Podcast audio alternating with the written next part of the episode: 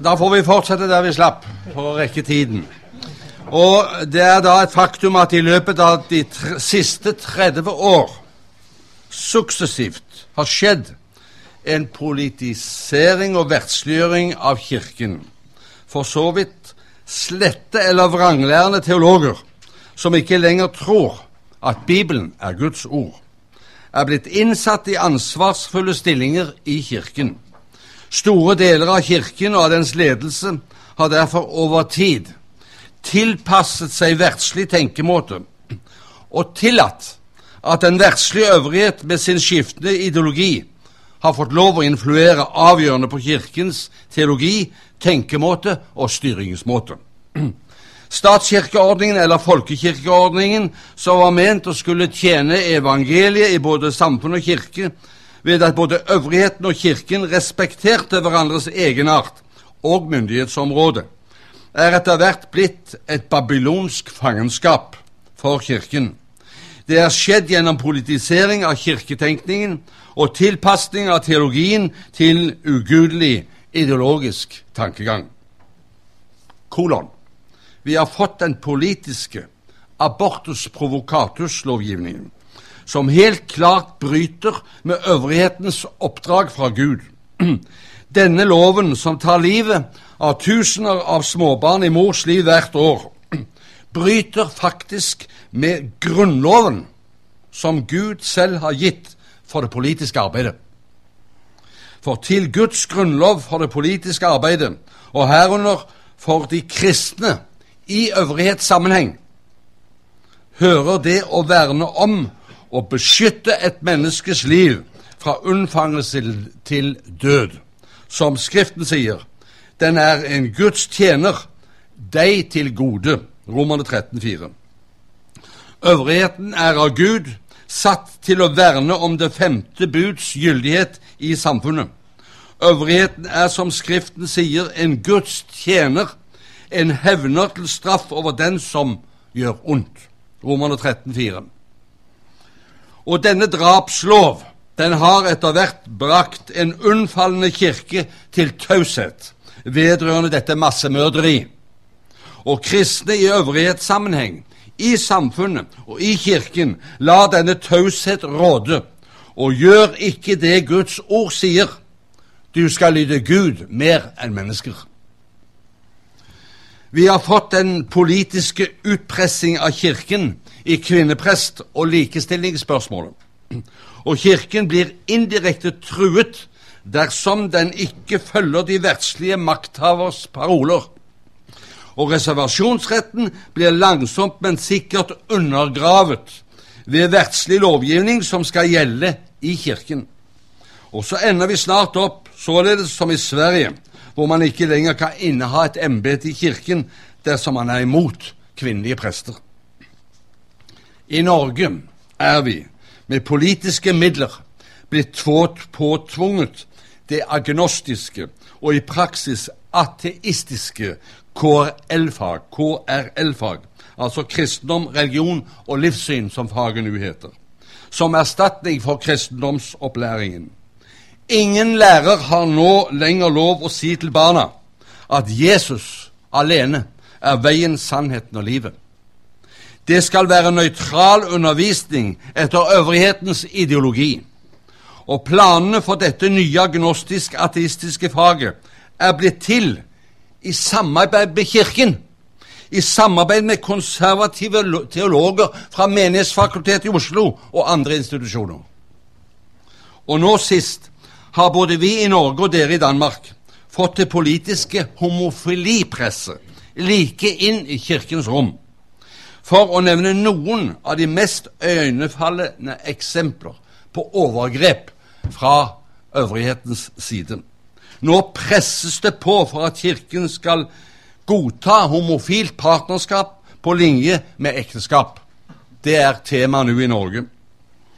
Denne sekularisering, som altså vesentlig består i at, de, at den verdslige øvrighet med sin skiftende ideologi, godt støttet opp av en radikal kulturelite, har tatt tak om Kirken og teologien og holder den faktisk i et jerngrep med sin gift, Det har gjort at all åndelig motstand etter hvert er i ferd med å opphøre. Man taler ikke lenger om reservasjonsrett mot åndelig press og skjult tvang.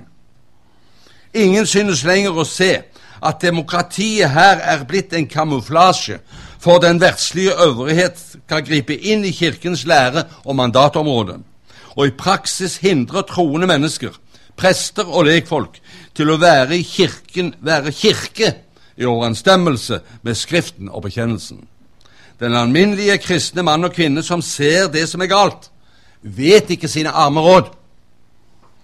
Grunnen til at det er blitt således, det er at teologer og ledere, så vel liberale som mange som kaller seg konservative også, nota bene, svikter og løper med på den verdslige øvrighetspremisser. Det gjelder også i teologien. De tenker på sine stillinger og popularitet hos de verdslige. Og så opptrer de på de verdslige politikers premisser, i stedet for som åndelige hyrder og ledere. Og det fører igjen til at flere og flere i den kristne menighet etter hvert tror at denne utviklingen er god og rett og demokratisk. I denne situasjonen er det betimelig med en ny besinnelse på den lutherske toregimentslæren. Forstår vi hva den innebærer av bibelsk substans, vil vi også forstå at den er brennaktuell i vår egen tid. Egentlig er Luthers toregimentslære svært enkel i sitt konsept, og den er anvendelig. Det kan vi bl.a. se av Kirkens grunn. Den er prinsipiell og ikke kasuistisk i sin lære. Likevel strekker den seg ut til å angå så mange sider av samfunnslivet, Kirkens liv og de kristnes liv at den av den grunn ofte medfører uenighet og stor diskusjon, og den har lett, men den har lett for å bli mer oppfattet mer komplisert enn den egentlig er. Men toregimentslæren den er slett ikke komplisert, men den forutsetter alminnelig sunn fornuft som Gud har gitt oss, og rimelig skjønn i anvendelsen i lys av Guds ord. Når det kommer til stykket, er ikke problemet hva Luther forstår med toregimentslæren. Den er nemlig klar dersom man ikke er ideologisk forutbestemt. Det er nemlig Altså, man kan si at problemet det er først og fremst om denne lære er bibelsk rett, eller om den må forkastes, modereres eller tilpasses de skiftende tider og situasjoner. Luthers toregensmannslære, slik den kommer til uttrykk i hans skrift von Weltliche Oberkeit fra 1523, som vi har nevnt, og slik den er utlagt og anvendt i våre lutherske bekjennelsesskrifter på Bibelens grunn, kan kort sammenfattes som følger. Det er den lutherske toregimentslære tale om en sammentenkning av det Guds ord klart sier både om Guds skapelsesorden og hans frelsesorden, loven og evangeliet. Argumentasjonen for denne lære i eh, Luthers tenkning skjer hele tiden med henvisning til det Bibelen sier i klare ord, både om øvrigheten, Kirken og den enkelte kristne. Regimentslæren sammentenker altså det Bibelen sier Gud har bestemt, vedrører hans eget styre over verden over menneskets legeblide kår ved sin lov, og vedrørende hans styre over Kirken og menneskets åndelige kår og frelsen ved forkynnelsen av loven og evangelien. Den taler på grunnlag av Guds ord, toregimentslæren, taler på grunnlag av Guds ord positivt om den verdslige øvrighets mandat og myndighetsområde, med henblikk på menneskets verdslige og borgerlige vilkår i verden under øvrighetens styre. Positivt. Til denne lære hører også de klare begrensninger som Gud selv har satt for øvrighetens myndighet og virke.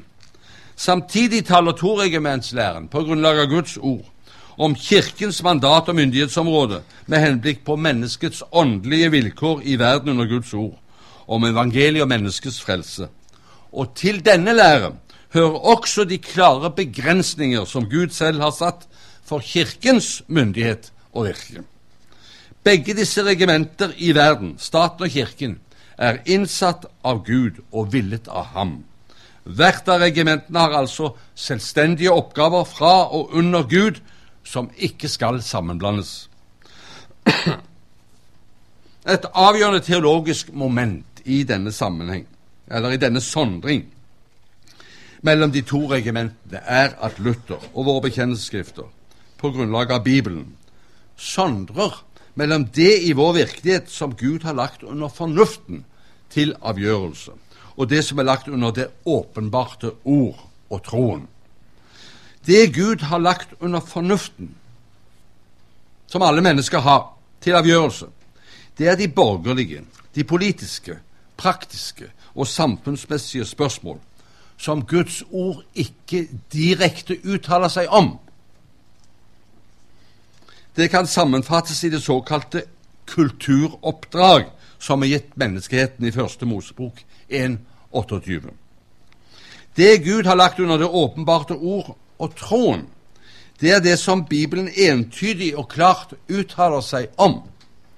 Det er eksempelvis det Bibelen som nevnt sier om statens og Kirkens myndighet og oppgave, det den sier om evangeliet samt individualetikken, dvs. Si de ti bud med deres innhold ut fra Skriften. Det første, altså det Guds ord ikke direkte uttaler seg om, og det er jo svært mange ting, kaller vi for vår del de åpne områdene i etiske spørsmål. Det gjelder eksempelvis naturvern, økonomistyring Alt dette ligger under fornuften. Naturvern, økonomistyring, veibygging, alkoholpolitikk, tobakk, helse, utenrikspolitikk osv. Her må enhver ta et standpunkt og handle ut fra sin egen fornuft og samvittighet for Gud. Her kan det altså være delte meninger, og det må respekteres. Her gjelder de demokratiske prinsippene. Og likevel står det fast også her alt som ikke er av tro, er synd. Romerne 14, 23. Reservasjonsretten gjelder altså også her, ifølge den bibelske toregimentslæren. Vi kan bare tenke f.eks. på reservasjonsretten når det gjelder militærtjeneste, som er det kanskje mest aktuelle eksempelet jeg kommer på i farten. Det er jo noe som ligger under uh, fornuften, og uh, man behøver ikke være religiøs for å, for å nekte militærtjeneste osv. Det andre, altså det Guds ord uttrykkelig uttaler seg om, det er alltid forpliktende for Kirken og de kristne. Samvittigheten er her bundet i et entydig Guds ord. Og det gjelder, det gjelder det Gud har åpenbart om sin skaperordning, om seg selv og om mennesket, om sin vilje i loven og sin frelse i evangeliet. Her gjelder ikke de demokratiske prinsippene for avgjørelse, men Skriften alene. Når problemer oppstår vedrørende grensene mellom det som ligger under fornuften, og det som ligger under Guds ord og troen, skal spørsmålet alltid prøves og avgjøres på grunnlag av Skriften alene. Om man ikke holder denne tanke helt klar, så ender man enten opp i ren verdslig og falsk åndelig tenkning, eller motsatt i en teokratisk tenkemåte à la Calvin. Og vi nå ser litt mer på helheten i dette bildet, og først vedrørende statens mandat- og myndighetsområde. Øvrigheten skal styre etter den fornuft som Gud har lagt ned i ethvert menneske. F.eks. etter regelen alt det dere vil at menneskene skal gjøre mot dere, det skal også dere gjøre mot dem, som Jesus sier i Matteus 7,12. Altså, vi kan tenke på den fornuftsmessig utviklede etikk hos filosofen Immanuel Kant, som et eksempel. Øvrigheten har myndighet over alle verdslige og politiske samfunnsmessige spørsmål. Dvs. Si alt det som har med menneskets psykiske og legemlige ve og vel å gjøre, men ikke i åndelige og samvittighetsspørsmål som angår forholdet til Gud og det Han har åpenbart for oss. Gud har gitt øvrigheten en enkel grunnlov, som vi tidligere har nevnt som til enhver tid er det eneste kjennetegn egentlig på om den styrer etter Guds vilje. Og den kan sammenfattes i to punkter. 1. Staten har ifølge Den hellige skrift plikt på seg fra Gud til med de midler den råder over, og etter beste evne og fornuft å verne om menneskets liv og verd fra unnfallelse til død. Øvrigheten bærer sverdet, dvs. Si doms- og straffemyndighet over de som gjør urett og ondt mot mennesker. Punkt to. Øvrigheten skal la enkeltmennesket ha samvittighetsfrihet og trosfrihet, og ikke blande seg inn i å forsøke med noen form for makt, det være seg despotisk eller demokratisk makt, å regulere de åndelige samvittighets- og trosspørsmål. Gud har ikke gitt øvrigheten et sådant mandat. Vi er alle av Gud satt til å være lydige og lojale mot den verdslige øvrighet. Ja. Enhver kristen er samtidig og uatskillelig både veltmensch og kristmensch, som Luther uttrykker det. Og som sådan er den kristne forpliktet til lydighet og lojalitet overfor øvrigheten, innenfor det mandat og myndighetsområde Gud har gitt den, og innenfor den grunnlov som Gud har gitt den. Men der øvrigheten ikke respekterer Guds grunnlov, som vi har nevnt, på sitt mandat og myndighetsområde, skal den enkelte samfunnsborger lyde Gud og ikke øvrigheten. Der gjelder reservasjonsretten. Daniel 6, 10 og 11, Akta 5, 29 og Akta 4, 19. Når øvrigheten lar være å beskytte liv, men i stedet tillater at det urettmessig blir tatt liv, og den undertrykker samvittigheten eller på annen måte blander seg inn i og vil styre der Kirken har fått oppdraget fra Herren, da skal Kirken lyde Gud mer enn mennesker og sette foten ned. Her gjelder den guddommelige reservasjonsrett i ord, men også i handling. Om vi nå dernest ser litt på helheten i dette bildet, bildet vedrørende Kirkens mandat og myndighetsområde, Kirkens mandat og myndighetsområde er forkynnelsen og forvaltningen av Guds ord og de hellige sakramenter. Men disse nådemidler som Gud har gitt Kirken, er Kirken satt til å tjene evangeliet til menneskers frelse og bevarelse i troen.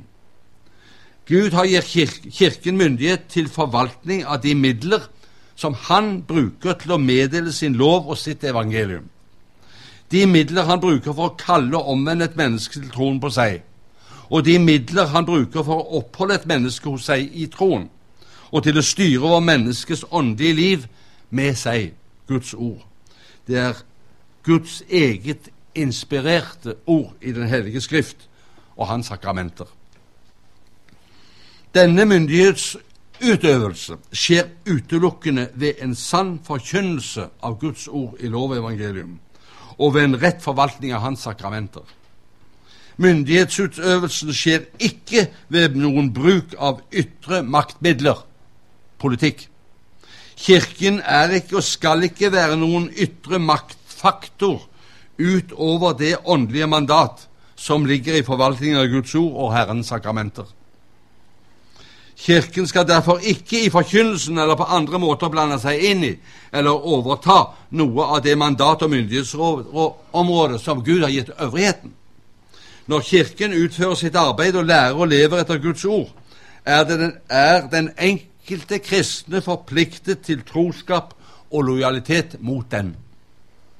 Enhver kristen er som sagt både veltmensch og kristmensch og som sådan forpliktet til lydighet og lojalitet både mot kirke og øvrighet.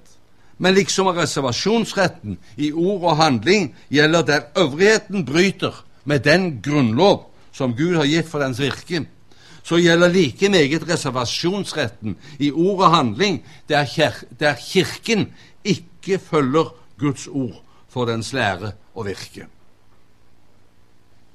Det er f.eks. tilfellet når Kirken bryter med sitt mandat og myndighetsområde og tilriver seg verdslig makt, blander seg inn i politiske verdslige spørsmål og driver med vranglære. Da skal den enkelte lyde Gud mer enn mennesker og sette foten ned. Det lærer Den hellige skrift. Hva er så toregimentslærens aktualitet for vår, vår tid og for enhver tid? Jo, den vil for det første understreke sterkt Kirkens oppgave å minne om oppdraget som Jesus har gitt sin kirke. All erfaring viser at det er nødvendig, også i dag. Noen synes å mene at regimentslæren først og fremst er aktuell i krigstid, eller vis-à-vis mer voldelige og despotiske øvrighetssystemer. Ellers er det ikke så meget bruk for den, sier man. Men det er galt. Regimentslæren ble ikke til i en krigssituasjon eller mot noen bestemt voldelig øvrighet. Regimentslæren er fra Gud. Den finnes i Skriften og hører med til hans ordning i verden for alle tider. Uansett skiftende samfunnsforhold. Da den fikk sin aktuelle form av Luther, var det på grunn av en åndelig krisesituasjon i fredstid, da f.eks. Kirken misbrukte sitt åndelige regimente.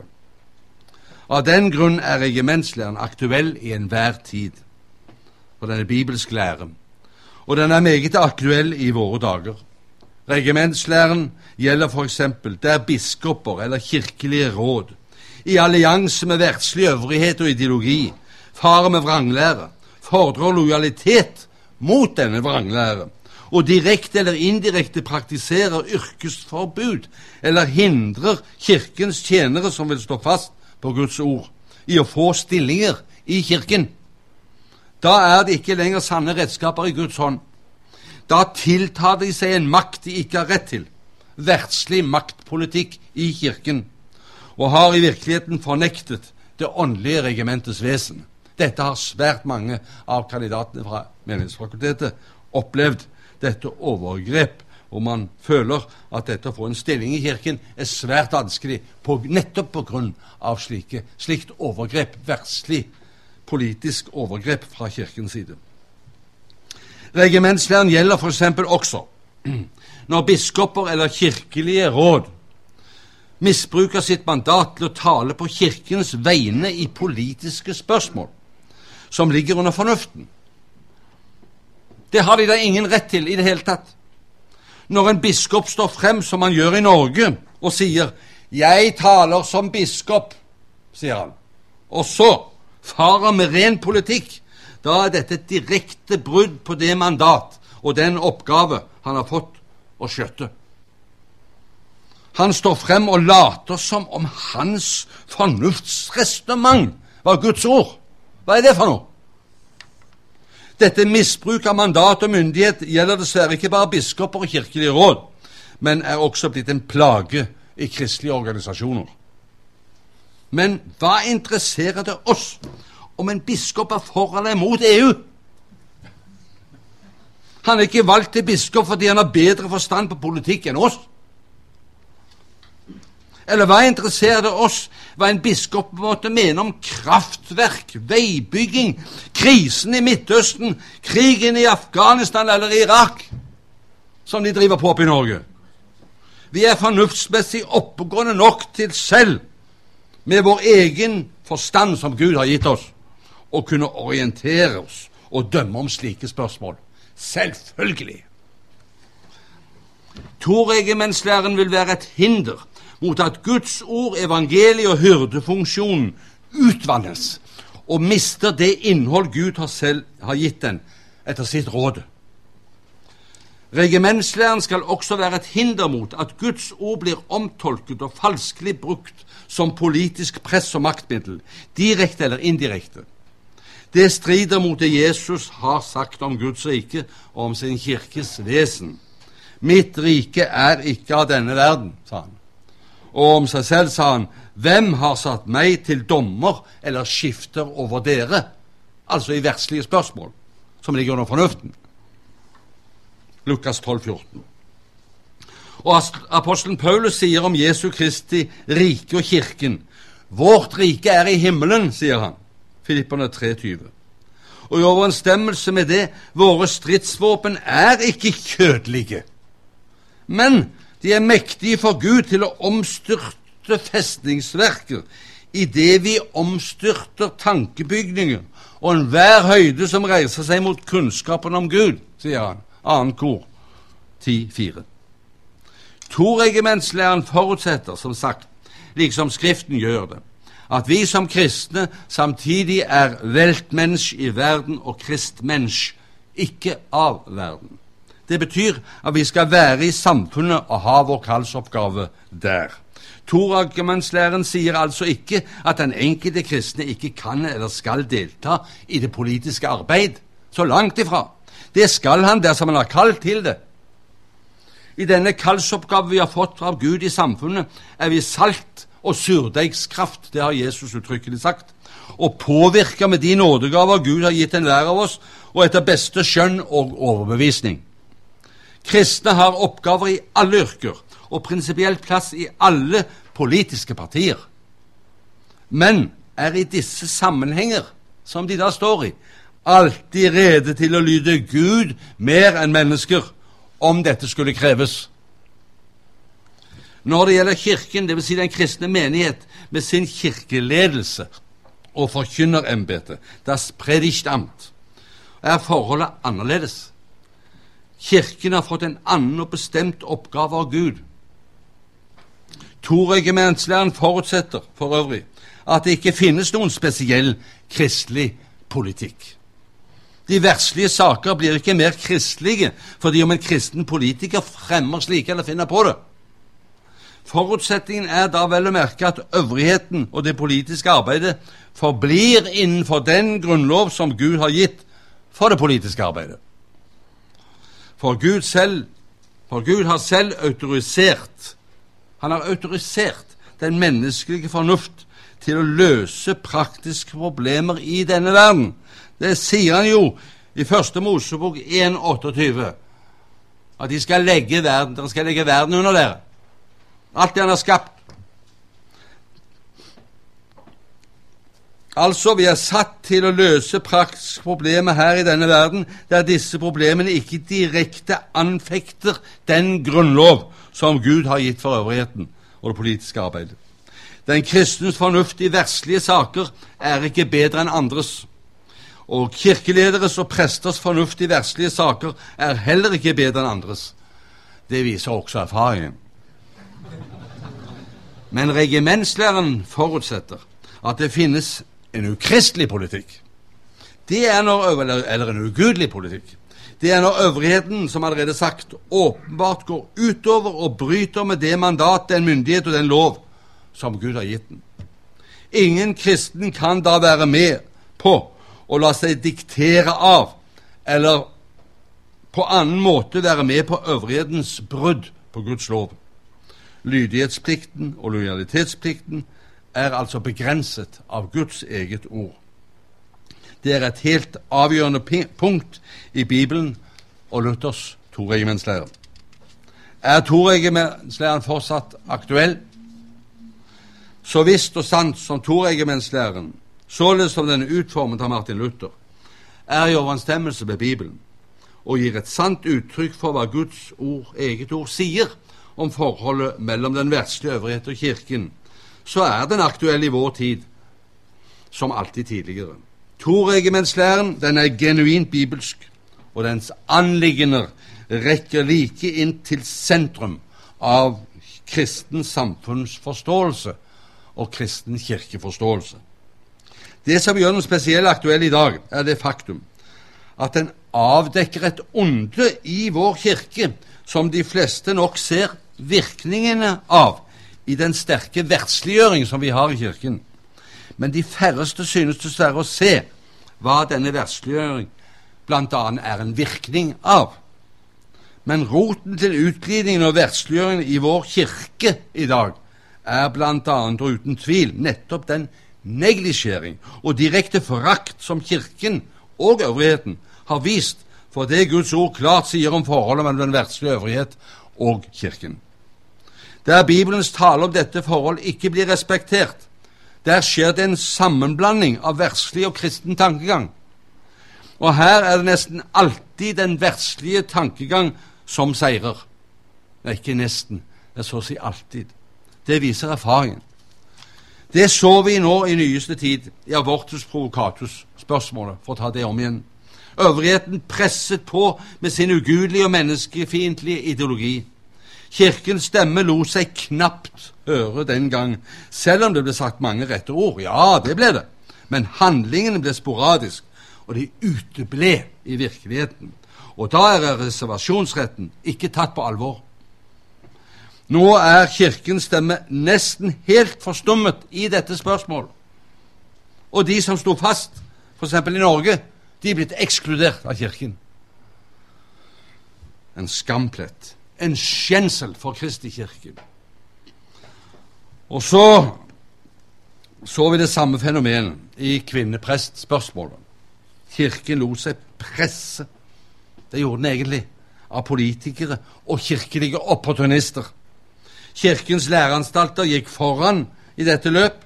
Mange protesterte, men de ble overkørt.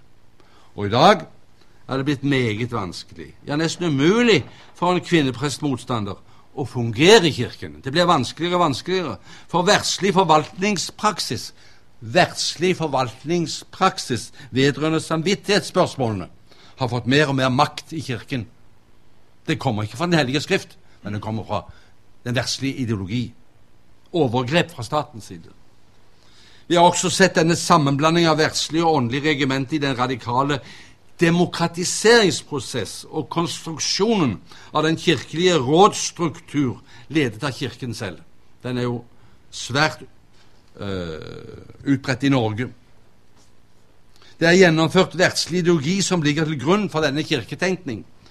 Nå er rett kjønnskvotering, rett politikk og flertallsavgjørelser i lærespørsmål satt over Guds ord og den rette lære.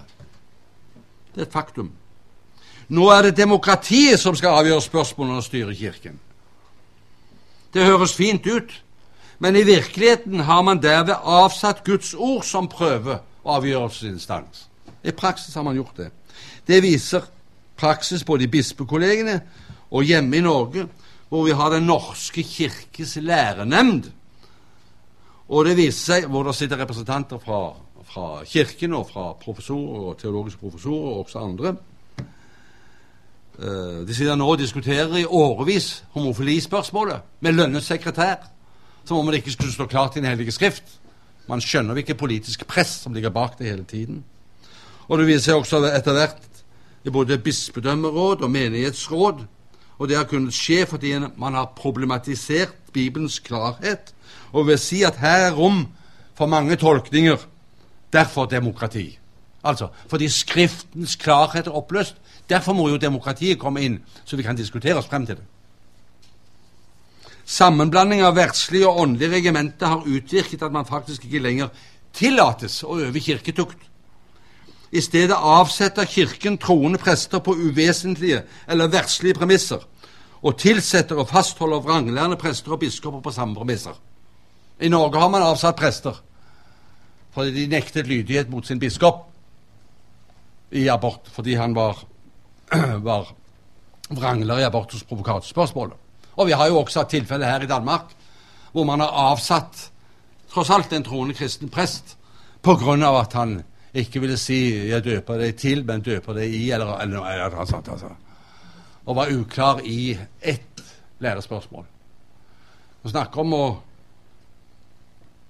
ikke se forskjell på vesentlig og uvesentlig spørsmål i den kristne tro demokratiet styrer, og det åndelige etter hvert fordunster. Sammenblanding av verdslig og åndelig regimente kommer grelt til uttrykk også derved at Kirken i Norge, som tidligere nevnt, nå har blitt fratatt undervisningen i kristendom i skolen. Og det har skjedd med aksept fra Kirkens side. Undervisningen skal ikke lenger skje på Kirkens premisser, og det i kristendom. Og det har Kirken gått med på. Men nå skal den skje på det verdslige statsideologis premisser, dette nye faget som jeg kalte kristendom, religion og livssyn.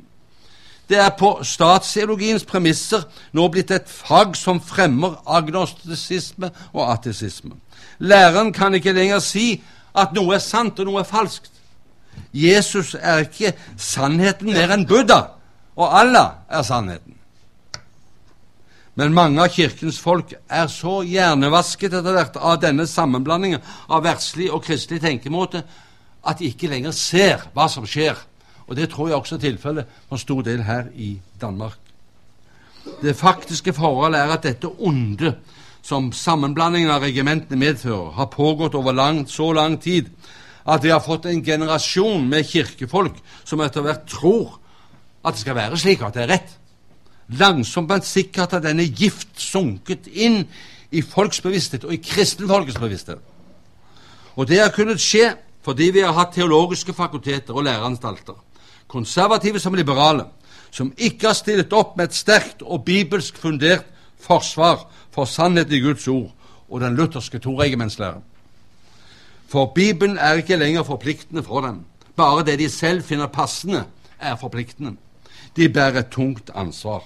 For deres ubibelske teologi på bl.a. dette punkt har gjort sin gjerning i dem som den siste generasjon er blitt utdannet og i dag etter hvert har ansvarsstillinger ved læreinstitusjoner og i Kirken. Det vet vi. Senest ser vi denne sammenblanding av verdslig og åndelig regimente i homofilispørsmålet. Også her har Kirken og dens læreanstalter fanget inn i en verslig ideologisk tankegang som etter hvert gjør det vanskelig, for ikke å si umulig, å preke om det som er sant og rett ut fra Guds ord, fra Kirkens prekestoler. Og om man gjør det, så kommer man i vanskeligheter. Så langt er det kommet i Norge. Og man får liten eller ingen reell ryggdekning fra sin overordnede. Det er det faktiske forhold. For Kirken selv er fanget inn av den verslige tenkemåten og dens maktbruk.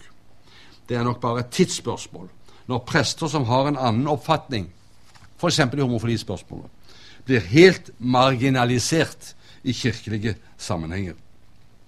Denne skjebnesvangre sammenblanding av verdslige og åndelige regimenter fører til at det Guds ord sier er synd, blir erstattet med menneskelige resonnementer om hva som er rett og galt. Og dermed skjer det en fornektelse av evangeliet og det alvor som ligger bak vedrørende menneskets synd og frafall fra Gud. Denne utviklingen den er velbehagelig for en øvrighet som ikke vil respektere Kirkens egenart.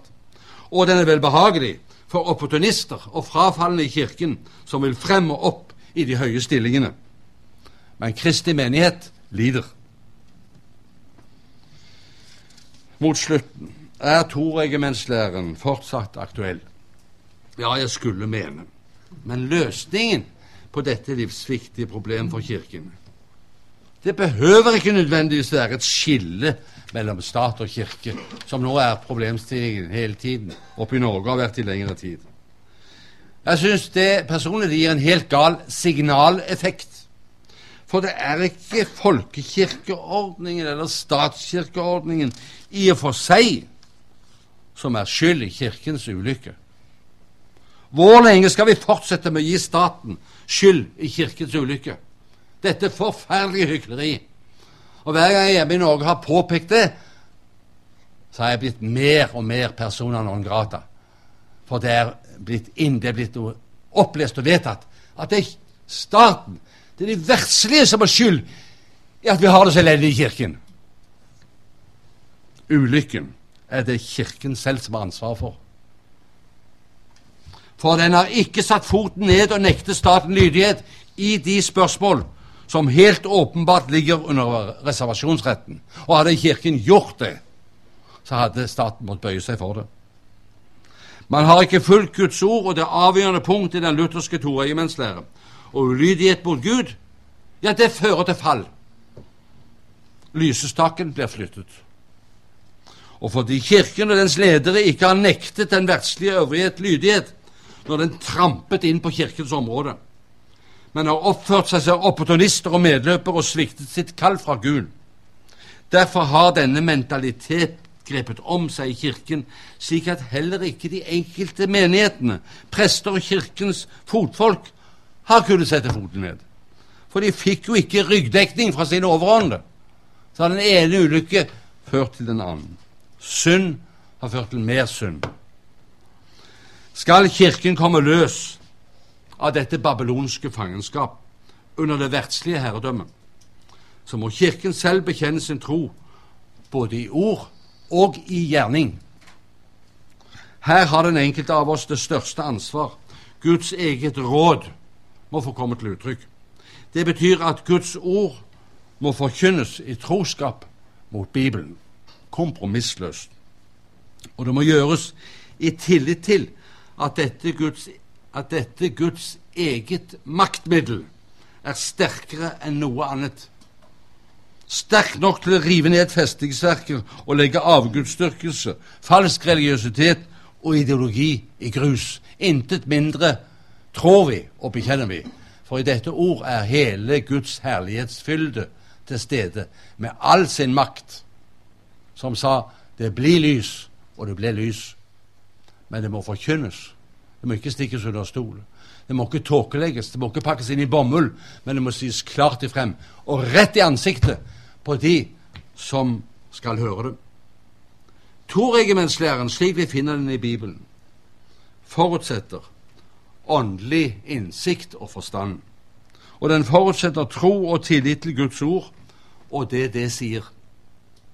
Kristen tro viser seg i det at vi har full tillit til Bibelen, og at evangeliet, slik det er gitt oss her, har evne og kraft til å omskape mennesker og gi det surdeigskraft i samfunnet.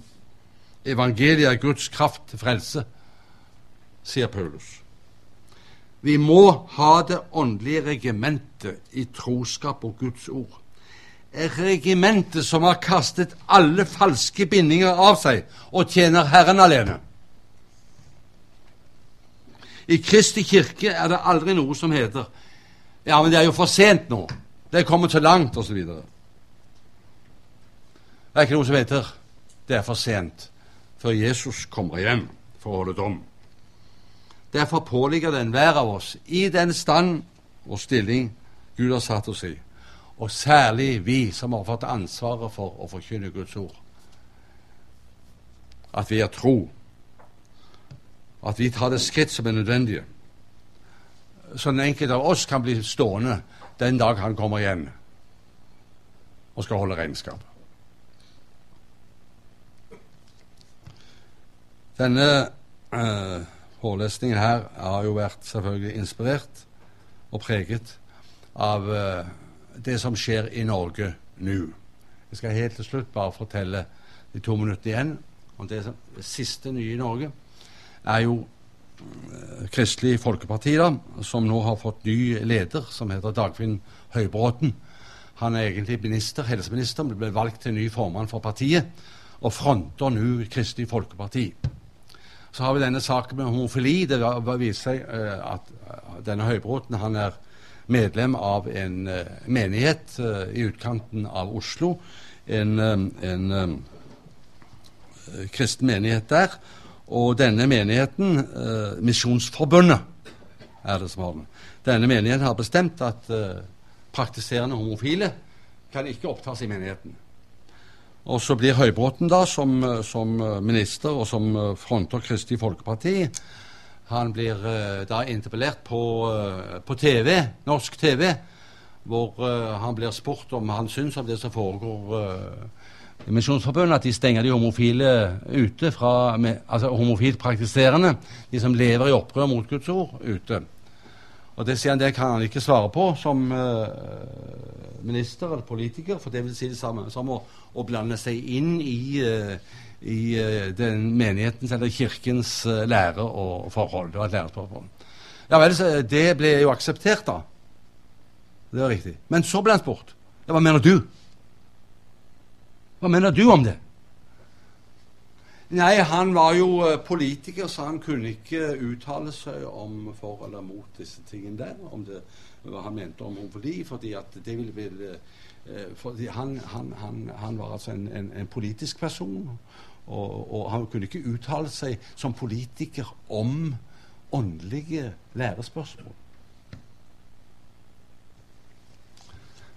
Det førte jo til en voldsom reaksjon. Merkelig var at uh, det ble splittet. Noen tok han i forsvar, og noen, uh, noen uh, syntes dette var helt anstøtelig. At en kristen politiker, når han sitter i en stilling, ble konfrontert med hva mener du, at han da ikke kunne si det som var rett ut fra Guds ord. Og det, det, Han ble støttet av Bondevik, som er statsminister i Norge. Dette har med toregimentslæren å gjøre. Det har med vår Eh, det, har med, Man tenker hvordan disse tenker i institusjoner. Mens Luther brøt jo nettopp ned dette her i toregimentslæren og sier at det er ikke tale om institusjoner som står mot hverandre her. altså. Kirke, øvrighet. Men en kristen eh, det, det, er en eh, altså, det er tale om, om, om, staten i motsetning til de kristne som er i alle samfunnslag og har sin oppgave der og skal være surdeigskraft. Det er så eh, det, det, det, har ført altså til en nøytralisme og en, til en passivitet, og at man trekker seg tilbake, og, ta, og en privatisering av eh, kristentroen som er skjebnesvanger, og som egentlig har med toregimentslæren å gjøre, og som, som eh, er mildest talt forferdelig. Ja, det er det som skjer i Norge, og det, det, jeg har sagt her, har jo vært litt inspirert av det. og da Nå er jeg altså, kommer jeg ikke tilbake her med noen nye avskjedsforelesninger. Og jeg vil da for siste gang si hjertelig takk for oppmerksomheten. Det var deilig å se dere igjen, og, og ingen som uh, lagde noe bråk under forelesningen. Tusen takk.